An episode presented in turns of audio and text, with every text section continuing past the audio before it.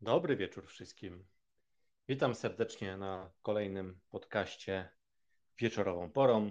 Dzisiaj będę mówił o finansach tradycyjnych. Nazywam się Grzegorz Błaszczyk. Jestem inwestorem, jestem przedsiębiorcą. Prowadzę firmę Fair Invest, w której pomagam zarabiać na oszczędnościach, rynkami finansowymi. Zajmuję się kilkanaście lat.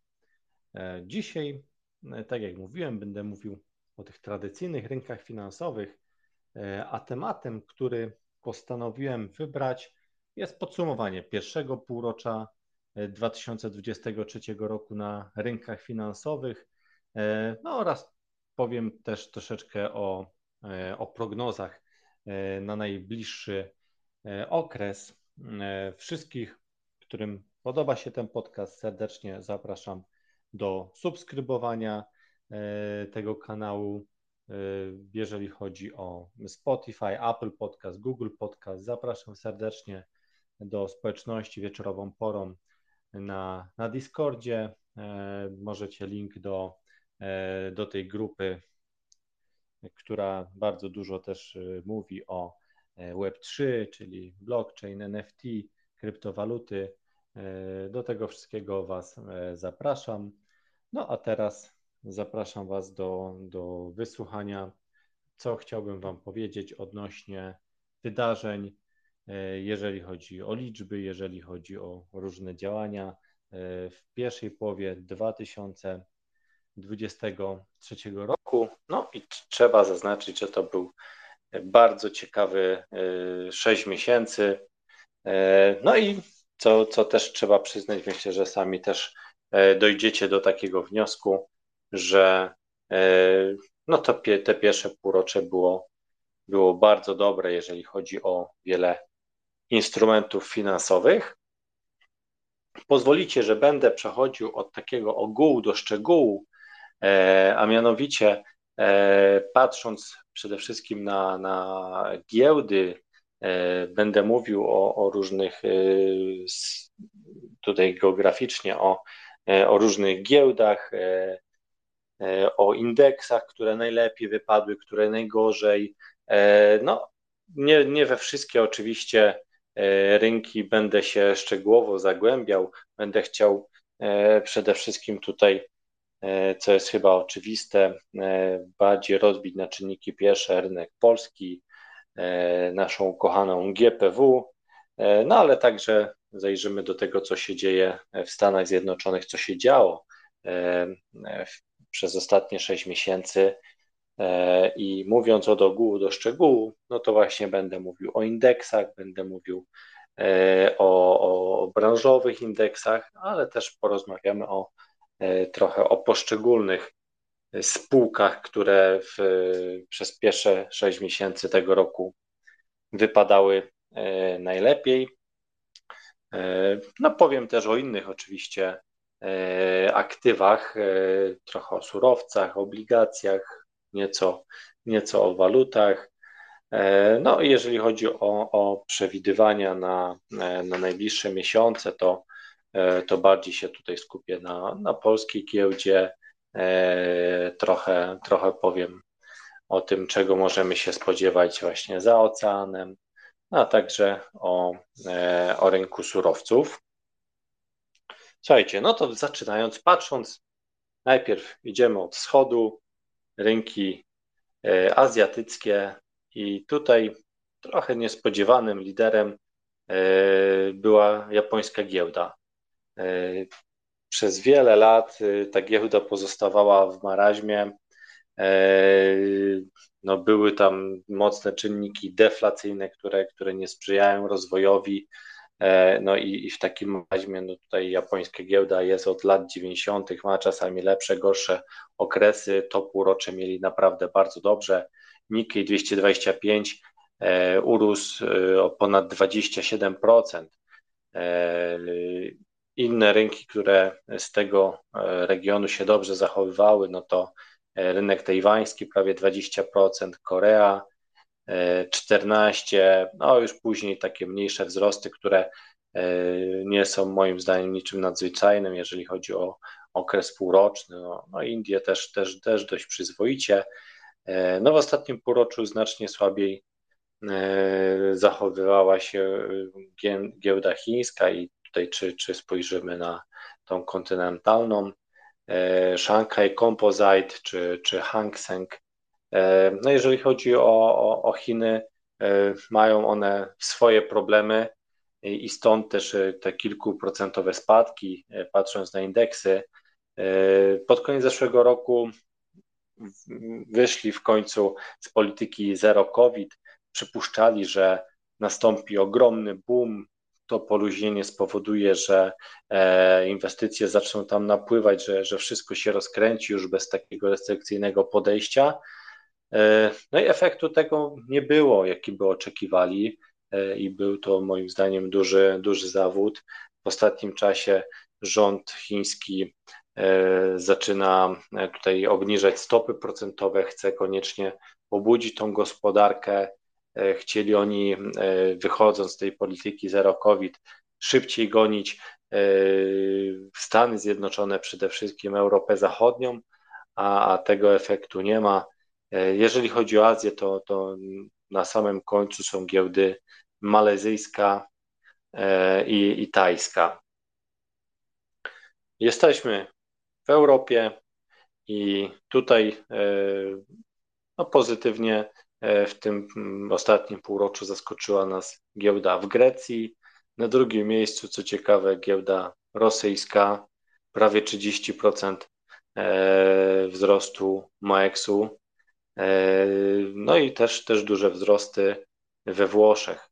E, FTSE MIP e, mediolański indeks wzrósł o ponad 19%, a na czwartym miejscu w Europie jest nasz WIG. Myślę, że też bardzo dobry wynik e, za ostatnie pół roku, patrząc na, na całą Europę, ponad 17% wzrostu. To, to myślę, że, że budzi szacunek. O bardziej szczegółach polskiej giełdy oczywiście wejdziemy Tutaj e, zostańmy jeszcze dalej przy Europie. Podobne wzrosty można było zaobserwować e, w Hiszpanii, w Niemczech, no bardzo duża giełda, bardzo duży i znaczący rynek i, i te ponad 16% wzrostów e, są, są pozytywne, no, no dobra kondycja niemieckich spółek, co oczywiste wpływa też na, na dobre nastroje w Polsce, to jednak jesteśmy silnie powiązani z Niemcami. E, wśród też krajów, które takie znaczące e, wzrosty ich indeksy odnotowały, e, trzeba tutaj zaznaczyć Węgry 15%, no czy też też kolejny taki duży rynek Francja, CAC ponad 14% wzrostów.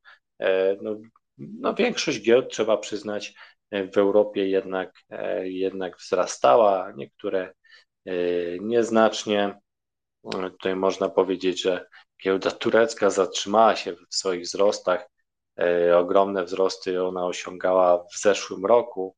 E, tutaj za to ostatnie pół roku e, tylko, bo to trzeba powiedzieć tylko przy, przy tym, co robiła ona w zeszłym roku, 4,5% indeks XU, XU 100. No trzeba pamiętać, że, że tutaj Turcja walczy z bardzo wysoką inflacją, no i ta inflacja napędza wzrosty mm, na tej, na tej giełdzie. No jeżeli chodzi o europejskich maruderów, to na samym końcu można powiedzieć kraje skandynawskie minus 10%, giełda islandzka, Finowie prawie 8% stracili, no, e, indeks UX ukraiński ponad 7%, no i tutaj kolejne, tam Belgia czy, czy Słowacja to już nieznaczne poniżej spadki tych indeksów poniżej 5%, więc e, nic nadzwyczajnego.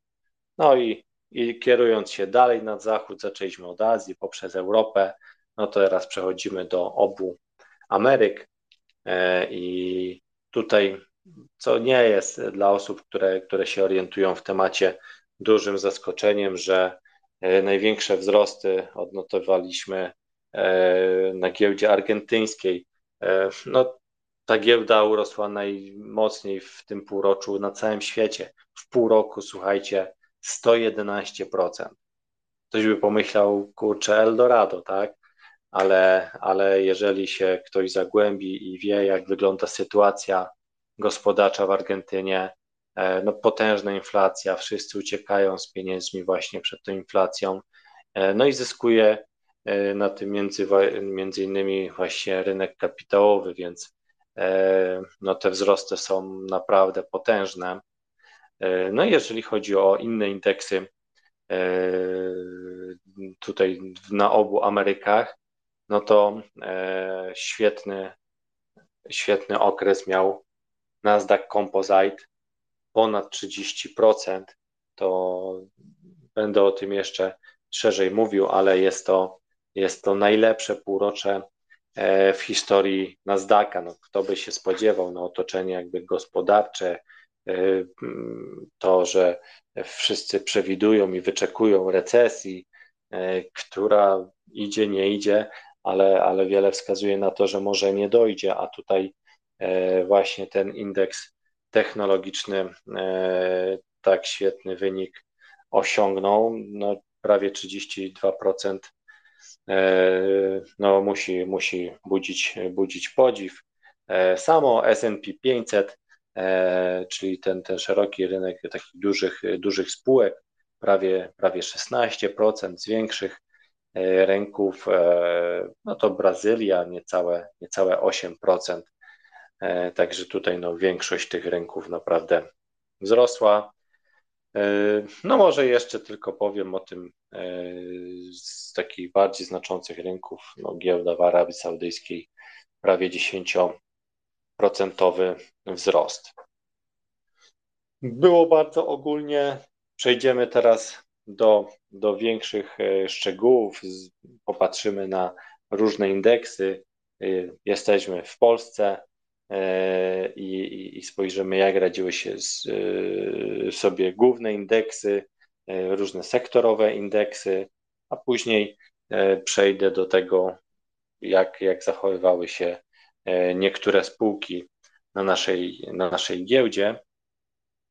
No, sam WIG 20, 15%. No, dość dobry E, czerwiec, gdzie z reguły czerwiec był w tym okresie letnim takim słabszym, e, słabszym miesiącem i to powiedzenie sell in May and go away często odnosiło się właśnie do tego czerwca. Nie, żeby od maja uciekać, bo maj e, z reguły też bywał przyzwoity.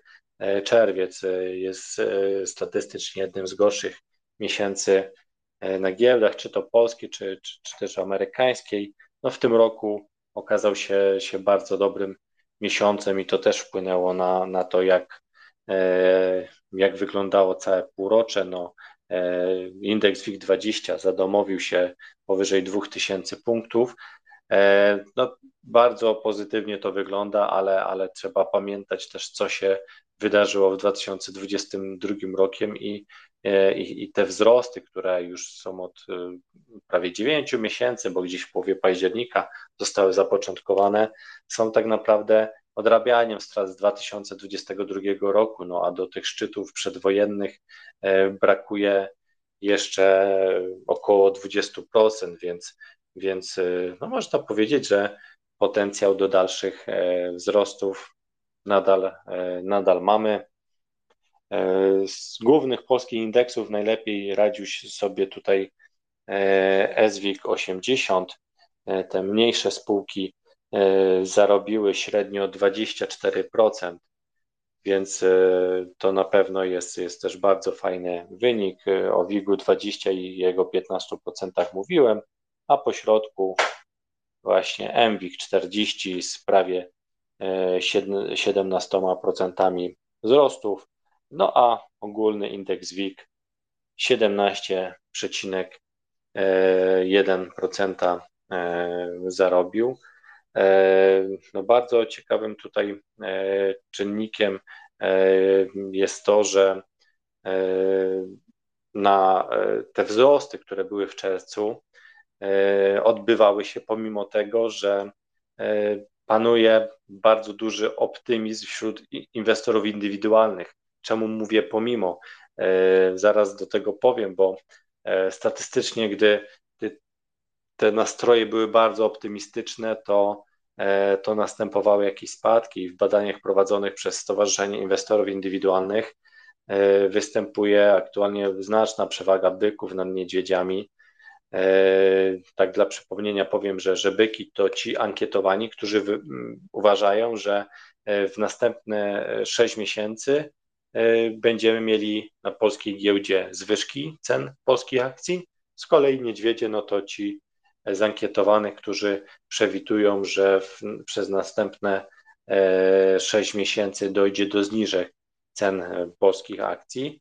E, no i w przyszłości pojawienie się tak znacznej przewagi byków nad niedźwiedziami, one są aktualnie historyczne, patrząc na, na ten wskaźnik. No ten wskaźnik jest od bodajże około połowy 2021 roku, od, przepraszam, od 2011 roku notowane, no i aktualnie mamy zdecydowanie najwyższe, najwyższe odczyty tych przewagi byków. No i tak jak mówiłem, zazwyczaj taka przewaga skutkowała na polskiej giełdzie spadkami indeksów giełdowych. No, było to zgodnie z zasadą kupuj pesymizm, sprzedawaj optymizm, e, no albo inaczej też mówiąc, zgodnie z regułą wskazującą na to, że po prostu większość na rynku nie ma racji. Jeżeli większość właśnie uważa, że będzie dobrze, no to, no to gdzieś już tutaj e, nastąpiło przegrzanie. E, no a od kilku tygodni indeksy w Warszawie rosną w tych takich optymistycznych nastrojach. E, no, korekty jakieś się pojawiają, ale są, są one zazwyczaj e, bardzo, bardzo małe. Patrząc bardziej e, tutaj sektorowo, jakie sektory, jakie indeksy sektorowe dały w ostatnim półroczu najlepiej zarobić na polskiej giełdzie i ponad 30% dał zarobić sektor nieruchomościowy. Nieruchomości, o które wielu się martwiło. No, na przełomie roku był, był zastój. E, tutaj, tutaj e, no one mocno, mocno w tym roku odrabiały, no i z nieruchomościami powiązany jest też e, indeks budowlany, który też no, prawie 29% zakończył na plusie. Kolejne indeksy to e, WIG motoryzacyjny i tutaj co, co no wydaje mi się, że jeden z ważniejszych indeksów sektorowych WIG banki, e, średnio banki przez pół roku ten indeks e, bankowy zarobił ponad 27%. No, wynik jest rewelacyjny. Z innych ciekawych tu indeksów sektorowych prawie 20% urósł WIG gry, na pewno jest to też, jest to też w znacznej mierze pokłosie e, no, dobrego półrocza CD Projektu, e, który, który ma dość duży udział e, w tym, w tym właśnie indeksie. No a które indeksy, które sektory rozczarowały w poprzednim półroczu? Nie było ogólnie bardzo dużo, bo tak naprawdę E, jeden indeks Wigleki można powiedzieć, że gdzieś tam na prawie na zerze, a, a dwa były na minusie. WIG Chemia minus 1%, no tam azoty mają bardzo duży udział, a najgorszym, zdecydowanie najgorszym indeksem sektorowym na polskiej giełdzie jest WIG Górnictwo. Yy, I też, też do tego właśnie zaraz przejdę, jak te spółki E, się e, górnicze zachowywały. No po tym, co powiedziałem, e, no możecie przypuszczać, że, że nie za dobrze. Zeszły rok, 2022, tutaj bardzo mocne ceny wzrostu, wzrosty cen węgla. W zeszłym roku można było na tych spółkach i na tym sektorze zarobić. E, no w tym roku, w tym roku jest, e, no oddają te, e, te zyski z zeszłego, zeszłego roku.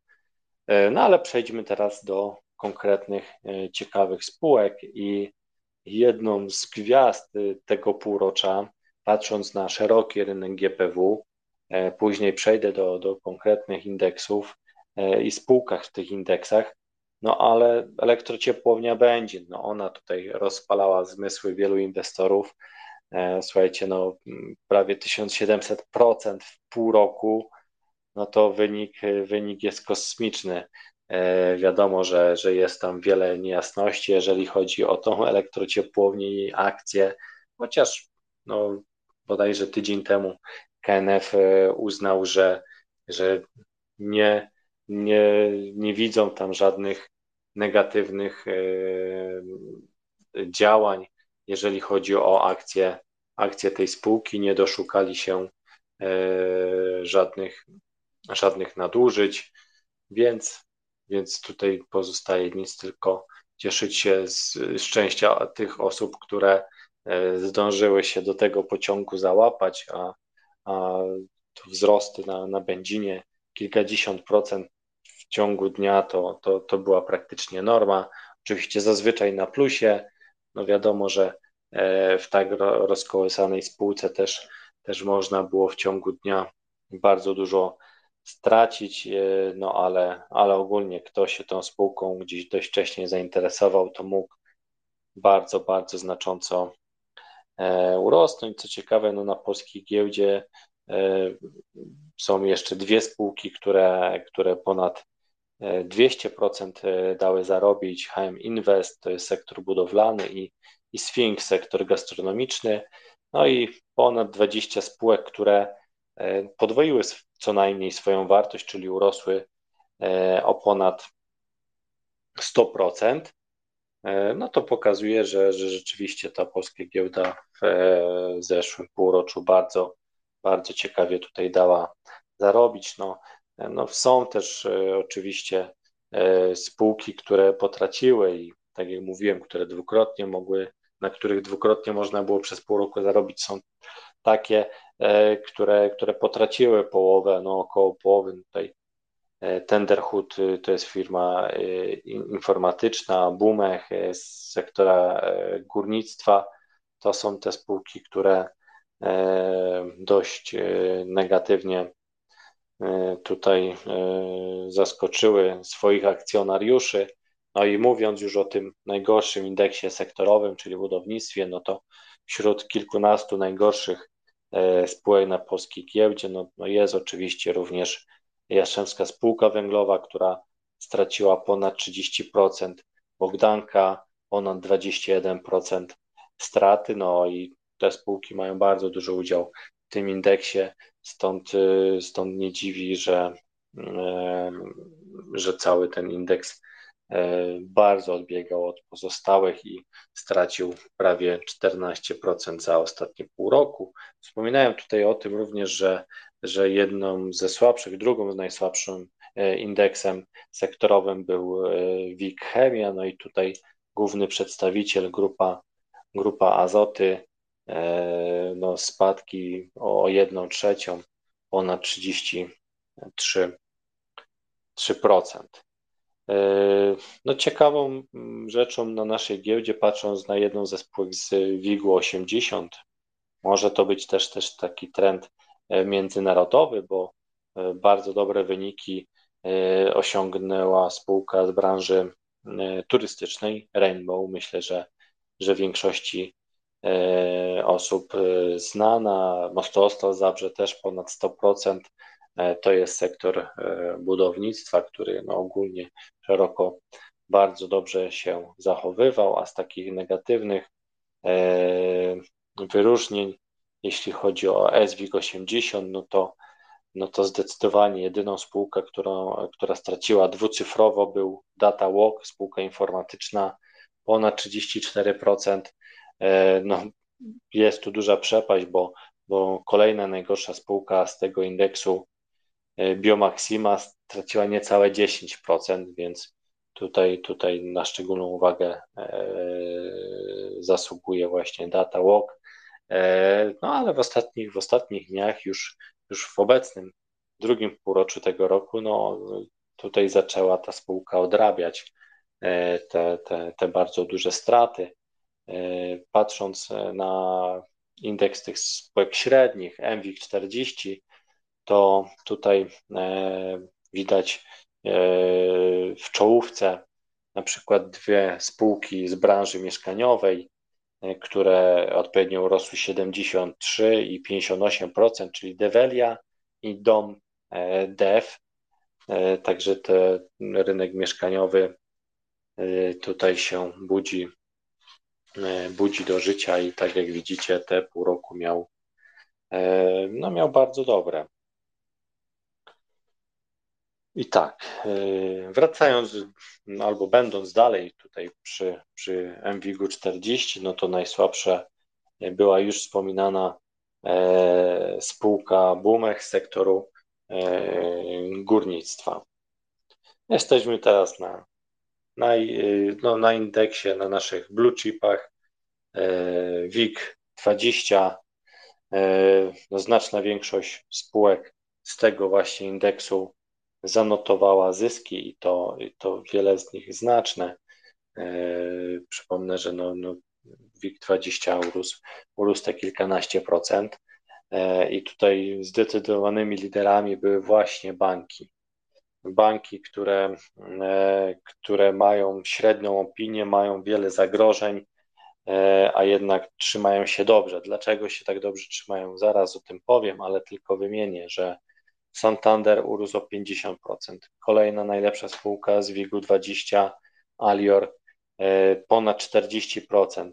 Całe podium e, to są banki. Na trzecim miejscu mBank wzrost o 37,2%, a kolejne nasze no, największe banki, które oczywiście też są w WIG-u 20, PKO SA 28% do przodu, i prawie 20% PKO BP.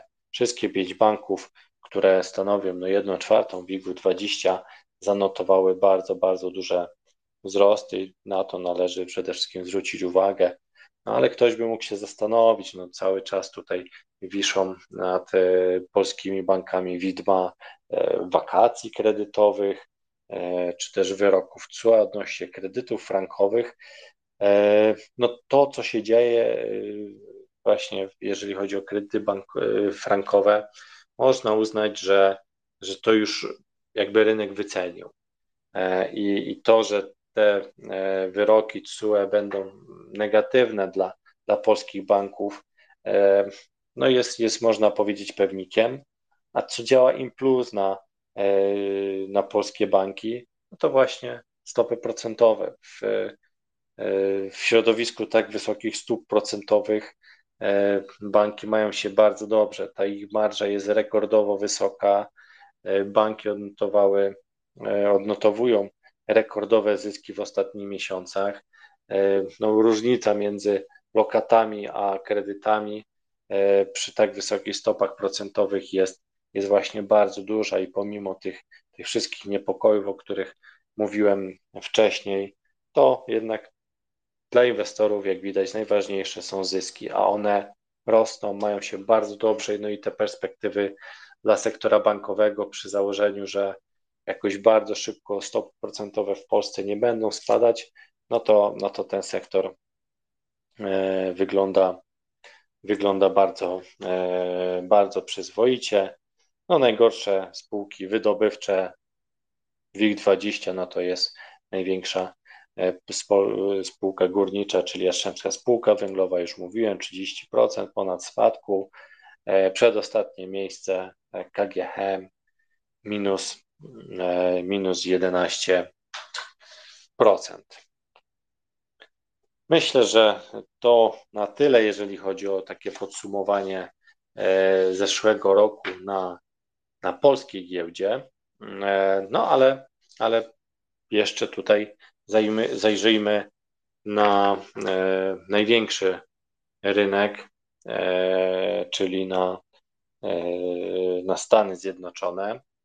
E, no i nie da się ukryć, że, że, że tutaj to półrocze było napędzane przez tak naprawdę dwa czynniki. E, pierwszym czynnikiem e, no jest gra pod koniec podwyżek stóp procentowych. Rynki mają to do siebie, że najlepiej się zachowują, gdy jest blisko jakiegoś pozytywnego wydarzenia, którym, którym niewątpliwie będzie ten pivot, czyli koniec podwyżek, zapowiedź może jakiś obniżek stóp procentowych. Oczywiście to się jeszcze nie wydarzyło. Dwa miesiące temu wydawało się, że, że jest do tego znacznie bliżej. Fed cały czas gra bardzo jastrzębio, co co dziwne, ale, ale, ale pozytywnie to wpływa na te nastroje, bo, bo grają właśnie pod, pod to wydarzenie i dopóki ono się nie zrealizuje, to można się spodziewać, że, e, że tutaj ta, ta, ta giełda e, amerykańska i inwestorzy, zarówno indywidualni, jak i instytucjonalni, będą pod to wydarzenie e, grać. No a drugim, bardziej oczywistym czynnikiem, który, który wpływa na, na amerykańską giełdę, a przede wszystkim na, na ten e, indeks technologiczny, na Nasdaq, no jest rozkwit AI i, i on jest tym katalizatorem wzrostów na, na amerykańskiej giełdzie, wzrosty na tych spółkach technologicznych to potężne zainteresowanie sztuczną inteligencją. E, no i obecnie, jeśli jakaś spółka nie ma w swoim portfolio działań związanych ze sztuczną inteligencją, e, no to nie może liczyć na duże zainteresowanie e, swoich inwestorów. No, w tych wzrostach wiodły właśnie takie giganty jak Apple, który przekroczył kapitalizację na, na, na poziomie 3 bilionów dolarów, Microsoft, Alphabet E, no i oczywiście Nvidia, czyli, czyli spółka, która e, no, z całego S&P 500 czy też Nasdaqa jest no, oczywiście w obu indeksach, dała zarobić w zeszłym półroczu najwięcej, e, prawie 190%, prawie tutaj te 200%, no, no, to robi ogromne wrażenie. Inne inne też duże spółki technologiczne, jak Meta, no 138%, Tesla, e, kolejny dobry okres po, po, po takim tąpnięciu w zeszłym roku, tutaj w pół roku 113, 113%. E, e, no, ostatnie pół roku pozwoliło na, na odrobienie większości strat z 2022 roku, jeżeli chodzi o rynek amerykański. No, ale, ale też, też tutaj trzeba zauważyć, że, że to odbywa się w jakimś takim wyciętym, y, wyciętym sektorze tych spółek dużych, tych spółek technologicznych. Chciałem zwrócić uwagę na, na to, że w ZZP 500 samej czołówce jest kilka, kilka spółek. No na trzecim miejscu spółka Carnival, nie wiem, czy ją znacie, ale jest to spółka, która zajmuje się wycieczkami statko, na statkach i, i w pierwszej dziesiątce mamy trzy podobne spółki y, i, i wszystkie tutaj zakręciły się gdzieś, y, jeżeli chodzi o wzrosty, od, od 7, prawie 80 do ponad 100%. I, I o Carnivalu już mówiłem, ale piąte miejsce zajęło Royal Caribbean E, cruises, e, też tutaj wycieczkowce, no i Norwegian Cruise Line Holdings, e, też wzrosty prawie, prawie 80%, więc widać, że, że ta branża turystyczna mocno w tym półroczu rozkwitła. No jest też no znaczące wzrosty, też zanotowało kilka spółek, co, co zauważyłem z sektora lotniczego, United Airlines, E, Delta Airlines, e, no one, one tutaj ponad 40% wzrostów, więc e, jak widać tutaj ta, ta branża turystyczna też, też bardzo dużo dała, dała zarobić, oprócz tej branży technologicznej, o której, o której już, już właśnie mówiłem. No a które sektory zachowywały się najgorzej? E, jeżeli ktoś słucha mnie e, co jakiś czas, to na pewno nie może e, nie pamiętać o sytuacji na amerykańskich bankach i właśnie ten sektor bankowy najmocniej ucierpiał, jeżeli chodzi o amerykańską giełdę. No kilka banków upadło, kilka banków bardzo potraciło i tutaj jeżeli chodzi o, o tą branżę finansową, no to Zion Bank Corp, Citizen Financial Group, Truist Financial, US Bank Corp, Hutchington, Bank Shares, no one tutaj w najgorszej dwudziestce spółek S&P 500 się znalazły ze spadkami od 20 do nawet ponad 45%, jeżeli chodzi o Zion Man Corps. Więc no, jak widać, ten, ten rynek w przeciwieństwie do, do, do naszej polskiej giełdy, ten rynek bankowy mocno w Stanach Zjednoczonych ucierpiał. E, no, tyle może o akcjach, jeżeli chodzi o podsumowanie e, ostatnich sześciu miesięcy. Przejdę e, teraz do e, indy, innych e, aktywów. No i powiem troszeczkę o surowcach, o tym, co się, co się na surowcach zadziało. No i w pierwszej połowie roku można zauważyć, że, że większość z tych surowców jednak straciła.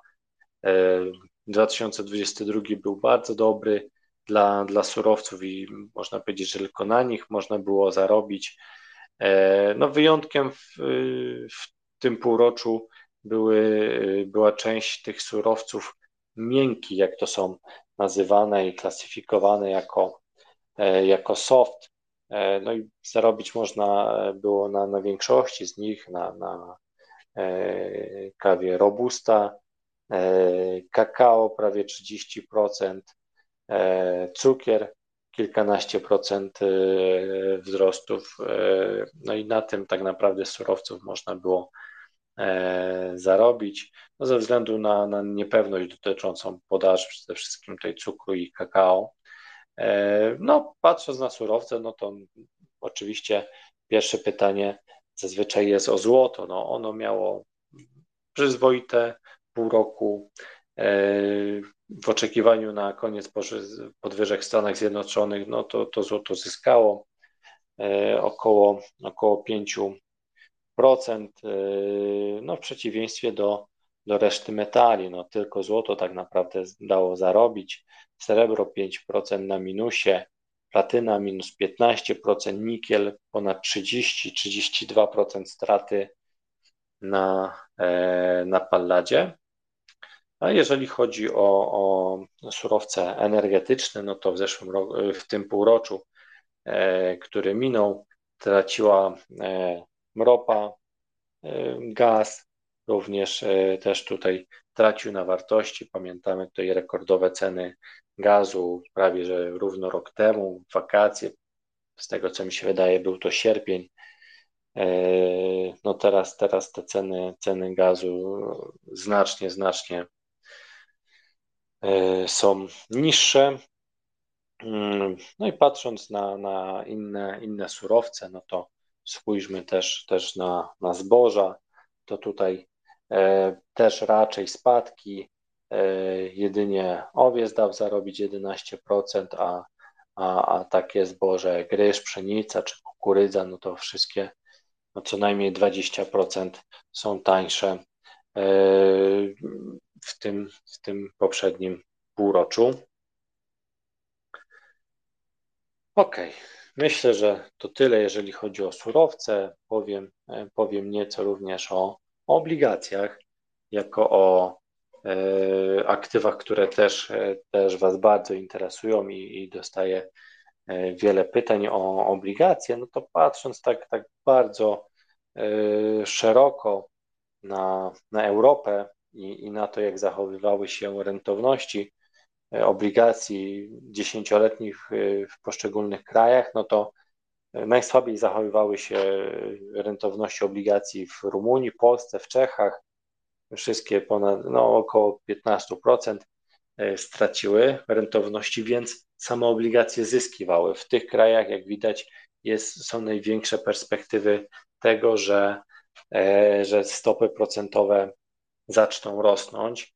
E, w Polsce wydaje się, że zaraz po wakacjach może będziemy mieli e, pierwsze wzrost, e, przepraszam, pierwsze obniżki stóp procentowych, no a, a że już jest koniec wzrostów, no to, no to to już jest, to już jest pewne.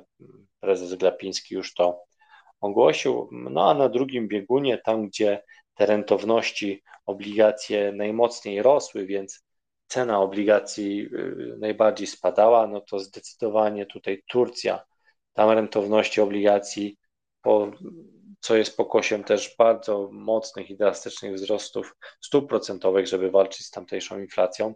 E, one dziesięcioletnie obligacje rządowe, rządu Turcji, e, e, rentowności ich rosło 74%, więc tam ceny, ceny tych obligacji musiały drastycznie, drastycznie spaść. No i też z takich dużych rynków to, to rentowności o prawie 20% wzrosły w Wielkiej Brytanii. I tak, jeżeli chodzi, no to może tyle, jeżeli chodzi o, o e, obligacje. Co się działo na walutach e, po, po długim okresie bardzo dużych wzrostów dolara, 2022 rok to dolar zyskiwał praktycznie do każdej waluty, no to w 2023 roku to się odwróciło i, i, i do większości e, walut dolar, dolar tracił. E, no do euro niecałe 2%, ale, e, ale na przykład do, do jena e, stracił, no para dolar jen wzrosła o 10%, czyli tutaj no ten jen, jen tyle mniej więcej zyskał. Jeżeli chodzi o, o takie duże waluty, które, które zyskały w tym półroczu, no to też, też należy zaliczyć funta, funta brytyjskiego. On też mocno, e, mocno zyskiwał w ostatnim czasie, no a polska waluta też się umacniała. E, pewnie pamiętacie zeszłoroczne 5 zł, no to tutaj już e, dolar może za niedługo będzie poniżej 4 zł. Dość nisko patrząc na ostatnie miesiące jest, jest również euro, no i dolar do złotówki stracił 7%. E, a euro 5% w zeszłym półroczu. Ciekawą, ciekawa sytuacja jest e, na przykład na e, walutach skandynawskich. Korona norweska i szwedzka bardzo mocno potraciła. Ja miałem w moim przypadku przyjemność odczuć to na sobie, ponieważ, ponieważ w czerwcu wybrałem się z rodzinką na kilka dni do, do Norwegii i E, no i tutaj te ceny w przeliczeniu na złotówki e, no dalej jest drogo w Norwegii, ale, ale są atrakcyjne. No, e, rok temu za koronę trzeba było płacić 50 groszy, no w tym roku już poniżej 40 i, i ta siła złotówki do korony norweskiej jest największa w tym, w tym wieku w XXI wieku e, nie można było tak tanio e, korony norweskiej kupować, co może też zachęcać do, e, może do wybierania się do tego kraju. Ja, ja sam bardzo, bardzo tutaj polecam Oslo i okolice. No, jeżeli chodzi o, o, o może nie aktywa finansowe, ale to, co już od wielu, wielu miesięcy bardzo rozgrzewa każdego Polaka, inflacja. Co się dzieje z inflacją? No jeżeli, e, no wiemy, że spada, tak, ale e, przypomnijcie sobie proszę, że jeszcze na początku roku było to ponad 17%. E, aktualnie mamy 11,5%, więc no to jest, to jest duży i znaczący spadek. E, no i jest praktycznie pewne, że ta inflacja dalej będzie, e, będzie spadała, może nie aż w takim tempie, żeby spadać o 6% E, w ciągu pół roku, bo mając takie tempo, za rok osiągniemy cel inflacyjny, no dalsze, dalsze tej spadki inflacji no będą coraz wolniejsze, i, i, no ale, ale jest, jest bardzo duże prawdopodobieństwo, że, no, że ta inflacja będzie dalej spadać. Przewidywania są, że jeszcze pamiętam z początku roku Śmiali się niektórzy, gdy ktoś powiedział, że, że na koniec roku będziemy mieli e, jednocyfrowy poziom inflacji. No a wielu analityków przewiduje, że może już wrzesień, może październik przywita nas jednocyfrową inflacją. Zobaczymy, jak tutaj zachowa się Rada Polityki Pieniężnej, jak podejdzie do tego, czy, czy, czy pod wybory nie, nie, nie będą chcieli za szybko e, tutaj działać progospodarczo, prokonsumencko i, i będą obniżać te stopy procentowe, e, chcąc zyskać tutaj głosy e, między innymi kredytobiorców, ale, ale to może takie działanie mocno zahamować E, mocno zahamować e, spadek e, tej inflacji, bo pamiętajmy, no, to jest dalej ponad 10%. To jest ogromna inflacja. To jest bardzo dynamiczny dalszy wzrost cen i, i tu jeszcze nie ma się z czego, można powiedzieć, cieszyć, bo, no bo ta inflacja dalej jest bardzo, bardzo wysoka. No a co będzie się działo na giełdach w najbliższych miesiącach, w lipcu. E, przejdę teraz do takiego krótkiego, e, do krótkich prognoz e, na, naj, na, najbliższy, na najbliższy okres. I tutaj, jeżeli zacznę może od polskiej giełdy, no i nawiążę do tego, co mówiłem. No, te nastroje inwestorów indywidualnych są bardzo pozytywne i e, no w takim kontrariańskim podejściu może to zwiastować właśnie ochłodzenie na rynku, aż nie będziemy racjonalnie podchodzić do inwestowania e, na GPW i ten sentyment nie będzie mniej optymistyczny. E, drugim takim czynnikiem, który może, może na minus zadziałać na, na, na polską giełdę, chociaż no, przez ostatnie 9 miesięcy ten trend wzrostowy jest dość dość mocny, to taka kwartalna cykliczność. E, jeżeli spojrzycie sobie na, e, na wykres e, WIG-u, to, to zauważycie, że czwarty kwartał zeszłego roku był bardzo dobry. Od połowy października do końca roku bardzo dynamiczne wzrosty.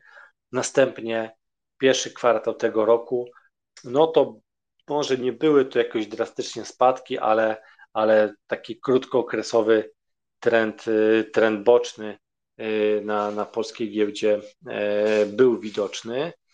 Nie było już tak dynamicznych wzrostów, jakie mogliśmy zaobserwować na koniec 2022 roku, a z kolei drugi kwartał to ponownie bardzo, bardzo mocne wzrosty, bardzo mocny kwartał, ten drugi kwartał, który jest za nami. E, no i tutaj to, co dzieje się już w pierwszych dniach lipca, e, bardzo przypomina to, to takie schłodzenie, które mogliśmy zaobserwować na początku kwarta, pierwszego kwartału tego roku, no na początku stycznia, ten styczeń bardzo, ten lipiec bardzo przypomina styczeń i to są e, takie e, prognozy, które mogą E, pokazać nam, żeby dość sceptycznie podchodzić do, do polskiej giełdy, no ale należy również zaznaczyć, że, że ona w dalszym ciągu jest dość tania. E, a co może wpływać pozytywnie na polską giełdę? Nie mówię może w najbliższych miesiącach, ale bardziej długookresowo, e, to PPK. Co ma wspólnego PPK z polską giełdą? E, no ten program, no nie, niektórzy mówią, żeby nie mówić, że emerytalny, ale program oszczędnościowy, no nabiera rozpędu i jest w niego aktualnie zaangażowanych ponad 3,3 miliona Polaków. W kwietniu ponad 700 tysięcy urósł udział. Tam, tam były dodatkowe zapisy cykliczne, które się co 4 lata powtarzają. E, no i aktualnie e, to kwiecień był taki wyjątkowy, ale miesiąc do miesiąca tutaj to zainteresowanie e, PPK wzrasta i partycypacja w tym programie już tutaj wynosi około 40%, a miesiąc do miesiąca przybywa 70 tysięcy uczestników. Jak to wpływa na polską giełdę? Można oszacować, że około połowa z tych środków, które pracownik sobie odkłada wraz no, z pracodawcą i skarbem państwa, połowa tych środków wpływa na polską giełdę i aktualnie jest to wpływ około 700 milionów miesięcznie. Patrząc na najbliższe 4 lata, to szacuje się, że e, w ramach PPK z, no, z portfeli Polaków na GPW wpłynie e, ponad 30 miliardów złotych w 4 lata. To jest, to jest naprawdę e, duża fala, duży strumień, regularny strumień pieniądza, który będzie na polską giełdę wpływał i, i, i tutaj od razu nasuwa się powiązanie z tym, co, co dobrego dla polskiej giełdy zrobiło OFE, bo tam też w tym e, no, przymusowym programie, bo każdy pracujący musiał w nim uczestniczyć, e, no tam on bardzo mocno wspierał e, polską, polską giełdę na początku wieku, no powiedzmy gdzieś tam od 2003-2004 czwartego roku i, i tutaj już analitycy muszą coraz mocniej brać pod uwagę ten pozytywny aspekt, który daje, e, daje PPK. Ok, takie perspektywy są, jeżeli chodzi o polską giełdę, no a jeżeli chodzi o rynek amerykański, no, no to lipiec, no, no wakacyjny miesiąc, ale statystycznie jest on jednym z lepszych w całym roku. Średnio w e, ostatnich 20 latach S&P 500 rósł w tym miesiącu, w lipcu o 2,2%, no co jest bardzo dobrym e, wynikiem. E, no i w samym lipcu, no tutaj tą zmienność na, na S&P 500 na pewno będzie e, tutaj wzmagał sezon wynikowy na Wall Street. Pod koniec lipca no, no, publikować tutaj swoje wyniki będą największe amerykańskie spółki. No i od tego, jak spełnią oczekiwania rynków będzie zależał da, dalszy trend na tych indeksach. E, no i tutaj prawdopodobnym scenariuszem jest skokowy wzrost zmianek dotyczących wpływu e, sztucznej inteligencji AI na biznes, rozwój, co jest no, poparte przeważnie wyższymi od prognoz wynikami największych spółek. E, no, amerykańska gospodarka w drugim kwartale była dość mocna, a, a miała silny rynek pracy. E, no zatem mm, taki scenariusz e, szerszego spadku przychodów e, tych największych firm, tych, które najwięcej ważą w S&P 500, no wydaje się mało prawdopodobny. No bo cały ten indeks S&P 500 jest, jest w mocnym trendzie wzrostowym. To, co mówiłem od początku roku, wygenerował 17% wzrostu. No a dane historyczne wskazują, że, e, że ten trend wzrostowy powinien zostać utrzymany e, i, i ten indeks będzie, będzie utrzymywał tą swoją dynamikę. No e, a dlaczego zapytacie? No tu w grę wchodzi statystyka i, i za każdym razem, gdy S&P 500 wzrastał w pierwszej połowie roku o ponad 10%, tutaj badania od 1950 roku zostały zrobione, to mediana zwrotu e, za drugą połowę roku wynosiła 8% przy 82% prawdopodobieństwie. No, e, sami przyznacie, że, że brzmi to dość optymistycznie, jeżeli chodzi o, e, o amerykańską giełdę. Jeżeli chodzi o polską giełdę, już coś powiedziałem, Ameryka również, a co się może dziać e, w drugiej połowie roku na surowcach? No, sezonowość na ropie wskazuje na to, że, e, że nie powinno być zbyt dobrze, choć no, jednocześnie trzeba pamiętać o tym, że, że Arabia Saudyjska zetnie o 1 e, milion baryłek na dzień swoją produkcję, dodatkowo w lipcu, no a a popyt w krajach arabskich jest podwyższony. No, no można wobec tego oczekiwać, że, że lipiec będzie całkiem niezły, no ale yy, zobaczymy, jak to, jak to przełoży się na, yy, na ten bardzo ważny surowiec, jeżeli chodzi o całe to półrocze, no statystycznie właśnie dla ropy to drugie półrocze jest, jest słabsze, słabsze niż to pierwsze. Moi drodzy, myślę, że to by było na tyle. No już zbliżam się do, do godziny, więc pora już późna. E, kilka rzeczy mam nadzieję, że udało mi się Wam przekazać. Może ktoś, kto mnie słucha e, teraz na żywo, e, bo są takie osoby, może chce zadać jakieś pytanie. Jeżeli tak, to poproście o, o, o głos, a, a z chęcią Wam go udzielę. Może chcecie zadać jakieś pytanie, chociaż patrząc na to, jak, jak zazwyczaj to wygląda, no jednak jednak tych pytań nie ma. No i jeżeli ich nie ma, to ja Wam serdecznie dziękuję. Wam, jeżeli chodzi o osoby, które na żywo słuchają, życzę Wam dobrej nocy, a osobom, które odsłuchują to nagranie, ten podcast w innym terminie, no życzę miłego dnia i przede wszystkim bardzo dobrego drugiego półrocza na na giełdach, na rynkach finansowych. Cześć.